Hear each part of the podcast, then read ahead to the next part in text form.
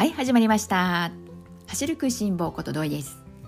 今日は2023年3月30日木曜日です。さあ皆さん3月予定通りランニングできたでしょうか？私はですねこの3月ランニングゆるーく再開しまして月間の走行目標40キロぐらいでいいかなというですねゆるい目標に設定をしてそしてお花見しがてらですね3月となれば徐々に気候もね良くなってくるのでなんとかまあ週10キロ月間振り返ってみたらね40キロ走れたらいいかな。まあそんな気持ちでやっていました。でその結果ですけれども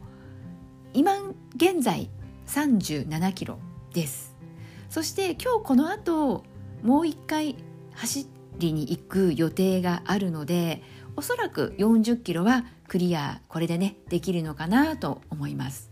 何もエントリーをしていないこの時期にしてはまあ最低限走ることはできたかな。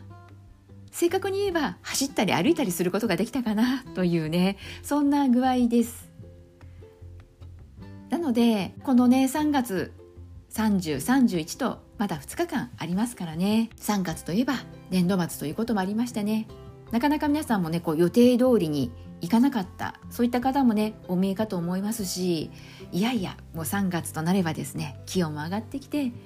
いっぱいこう走ることができたよお花見しながら予定よりも走行距離が伸びたそういったね市民ランナーの方もお見えかと思いますし、まあ、いずれにしてもですねあと2日あります。3031とあと2日ありますから、まあ、思い残すことがないよう気持ちよく4月新しい年度でもありますからね。気持ちよく4月につなげていくことができるように皆さんもあと2日間ランニング楽しんでみてください。私もこの後ラスト1回この3月ですけれども楽しんでこようかと思います。今日はですねどんなお話をさせていただこうかというとですね日本陸連さんの方から JMC 第2期アワード発表がありました。そして世界陸上マラソン代表の発表もありました。まあ、そんなことがですねこの3月の後半入ってきましたのでこの話をですね皆さんに今ご紹介しがてら今日は後半話をしていきたいなと思っておりますのでよろしければ最後までお付き合いください。まずですね JMC シリーズのこと皆さんはご存知でしょうか？MGC はねよく耳にするかと思うんですけれども JMC シリーズ。これはですね私もあまり日頃はね意識はしていないんです。ただこのシリーズが終わるとランキングが発表されるのでそのランキングは今回ねどなたが上位に入ったのかなということで結果はねこう気にすることはあっても途中経過はねあまり意識することなく過ぎているというのが、まあ、正直なところです。今回、えー、3月29日日本陸連さんの方で JMC シリーズ第2期ということで表彰式が行われてその表彰式の模様のライブ配信がありました。この録画の方は YouTube の方でも見ることができるので気になる方はですね後ほどチェックしていただけたらなと思うんですが私自身もこのライブ配信行われたということで、まあ、録画でなかなかねライブではね平日の日中ですからね見ることはできないんですけれども個人的におすすめできるのが後半の方が見てて楽しめたなというふうに私自身は感じました。ライブ配信自体は1時間40分弱ぐらいの内容になっています。おそらく市民ランナーの皆さんが楽しめるであろうと思われるのがですね1時間経過したあたりからです。瀬古さんと川野さんが登場されてですね JMC シリーズの第3期の説明が入っていくんですけれどもこの辺りからが楽しめるのではないかなと思います。JMC シリーズの第3期の説明があってその後選手の皆さんのですね記者会見も行われたりしていてですねなので、まあ、その辺りになってくると選手の表情も緩んできたりあとは選手の方々の気持ちだったり考え方だったりそんなことがね分かる一面もありましたので。なのでもしこのライブ配信見てみようかなと思う方はですね1時間40分と時間が長いので個人的なおすすめは1時間過ぎたあたりの後半戦です。よかったらねチェックしてみてください。JMC なんですけれどもこのライブ配信のところにですねちょうどま概要ということで簡単に、えー、説明がありますのでそこをですね皆さんにもお伝えしていこうかなと思います、えー、そこに書かれている内容としてはですね JMC シリーズは選手強化とマラソン界の活性化を目指し国内における公認マラソン大会の体系化を図ることを目的として日本陸連が2021年秋に創設した新たな仕組みで本年2期目を迎えました。ということがね書かれています。もう少しだけ補足するとこの JMC ジャパンマラソンチャンピオンシップということで今回シリーズ第2期ということだったんですが期間は2021年11月から2023年の3月までということで比較的長い期間になるんですけれどもこのですね2021年の11月から2023年の3月までのこの期間の中対象大会も決まっていてそれで対象大会での結果がポイントランキングになりその1位から8位までに入った選手の方たちが今回表彰されてということでこの表彰式の、まあ、ライブ配信にはなっているんですけれどもつまりですね期間内ポイントランキング制になっていてどの選手がポイントを一番獲得できたかということの結果発表になります。せっかくなので3位までに入った選手の方お名前ご紹介しておきたいなと思います。男子の選手がですねまず1位から園田健也選手 JR 東日本の選手です。そして2位が大塚選手で九電工の選手です。で3位が細谷選手黒崎播磨の選手です。そして女子女子が1位がダイハツ松田瑞生選手です。そして2位が安藤選手ワコールです。そして3位がエディオン細田選手です。男女それぞれ上位3名このような顔ぶれになりました。そしてこの、まあ、ランキングということもあるので何か1大会で結果を残せたというだけではポイントを稼ぐことができないというのもありますから難しいのかなというところなんですけれどもそしてこのポイントランキングなんですけれども皆さんの中でもいろいろね選手の方の顔だったり名前が頭に浮かんだ方もねお見えかと思うんですがこの対象期間内に3回走った中でその3回のうちの2本1本だけ走っただけではダメなんですね。3回は走らなくちゃいけない。でその3回走った中での結果の良かった2本ということなので、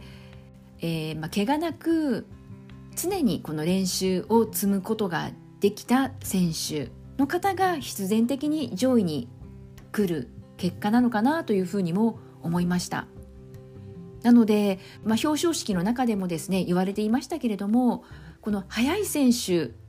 ではもちろんあるんですけれども強い選手が結果として上位に入ってきて今回ねこういった形で表彰されたんだなというふうに聞いていても私もそういうふうに思いましたね。そしてぜひとも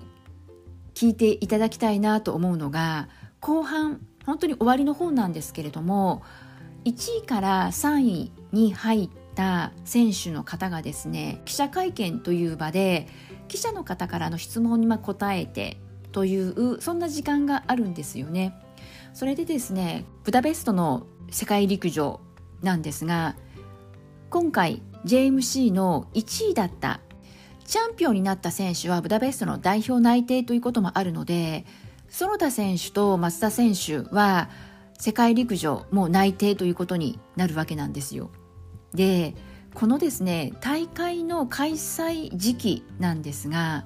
ブダペストの世界陸上って8月なんですよね今年の。皆さんご存知の通り MGC 今年の10月にあるじゃないですか。なので記者の方からもやはり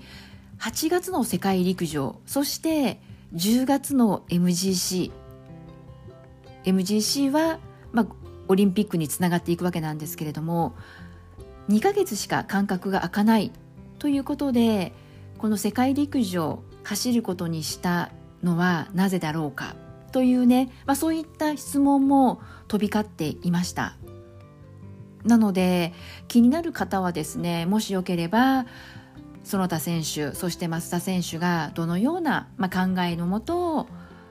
世界陸上の方にもチャレンジするのかそんなね、えー、気持ちもね語られていたので聞いていただきたいなとも思います。やはりこのお二人ともですね世界を見据えていることはもう間違いなくって、まあ、その中でで自分の特性だったり目指すところだったり、えー、短い時間ではあるんだけれども心の内をね知ることもできて、うん、私はこの記者会見は見てよかったなこのライブ配信の中の後半戦の記者会見は見てよかったな聞けてよかったなというふうに思いました。そして今この世界陸上のねマラソン代表に JMC チャンピオンになった選手の方は内定するよっていうことを申し上げたんですけれどもちょうどね、まあ、同じぐらいなタイミングに世界陸上の方のマラソン代表選手も3名男女それぞれ決定したので合わせてご紹介しておくとですね今年8月に開催されるブダペスト世界陸上マラソン代表に選ばれたまず男子選手は園田選手そして山下一貴選手三菱重工です。そしてトヨタ自動車の西山和也選手この3名の選手が世界陸上マラソン代表に選ばれました。そして女子選手の方は先ほどからね名前出ておりますけれどもダイハツの松田瑞生選手そして同じくダイハツの加世田理香選手そして最後、えー、積水化学の佐藤沙也香選手この3選手が選ばれました。男子の選手に関して申し上げるとですね3選手とも世界選手権って初めてということです。そして女子選手の方は松田瑞生選手は2大会連続ということになるんですが加瀬田選手と佐藤沙也香選手は初めてということなのでもう男女合わせても松田瑞生選手以外の選手の方は世界陸上初めての挑戦になるんですよね。少し前であればトップ選手のマラソン選手の方がですね2ヶ月の間隔でそれもねオリンピックがかかっているレースに走るってなんだか私の感覚で申し上げてしまうと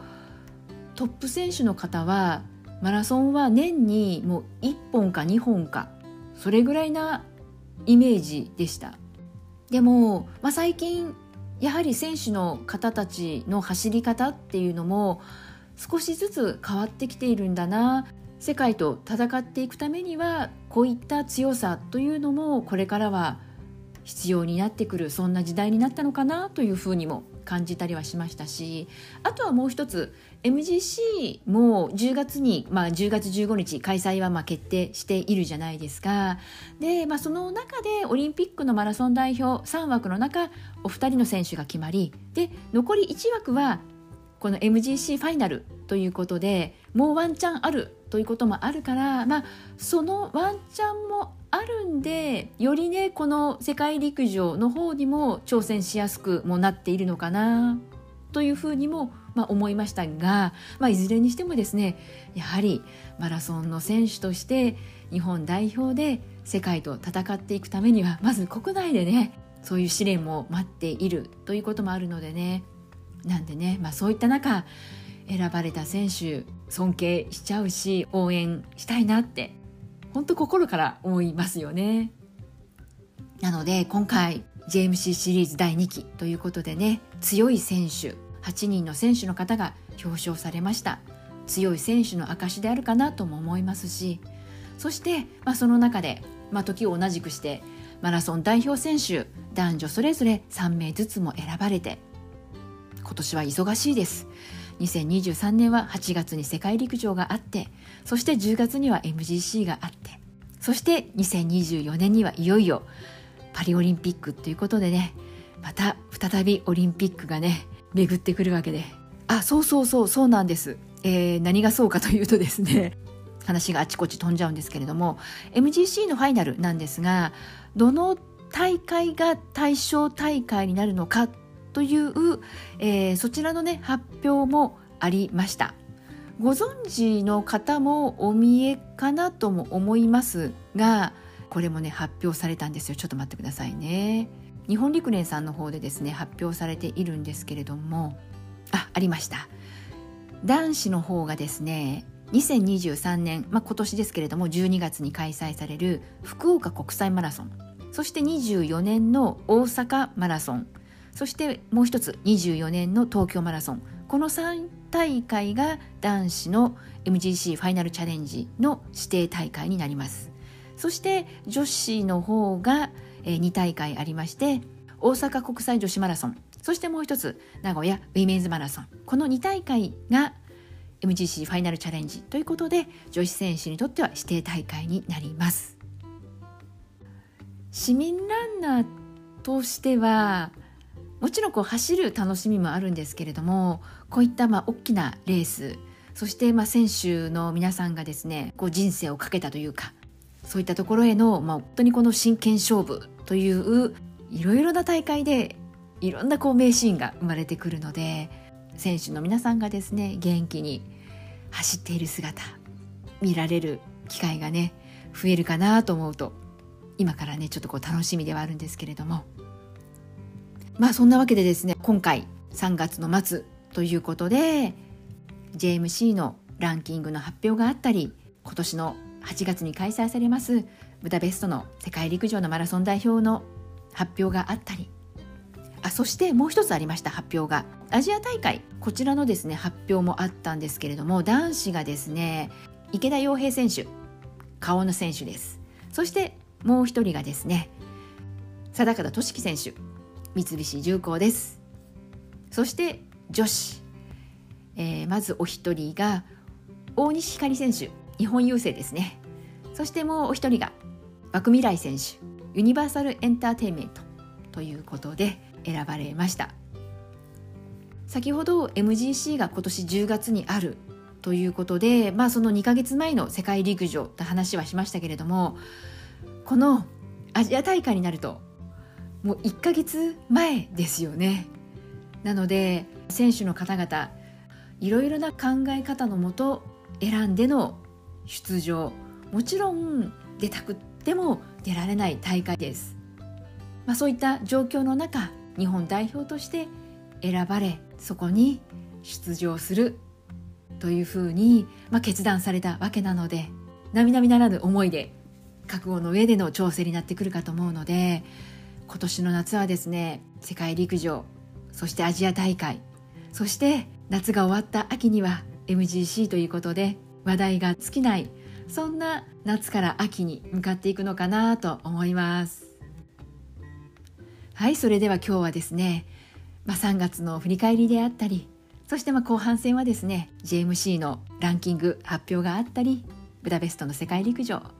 それからアジア大会こういったところでですね日本を代表するマラソン選手の発表がありましたので選手の皆さんのお話させていただきました。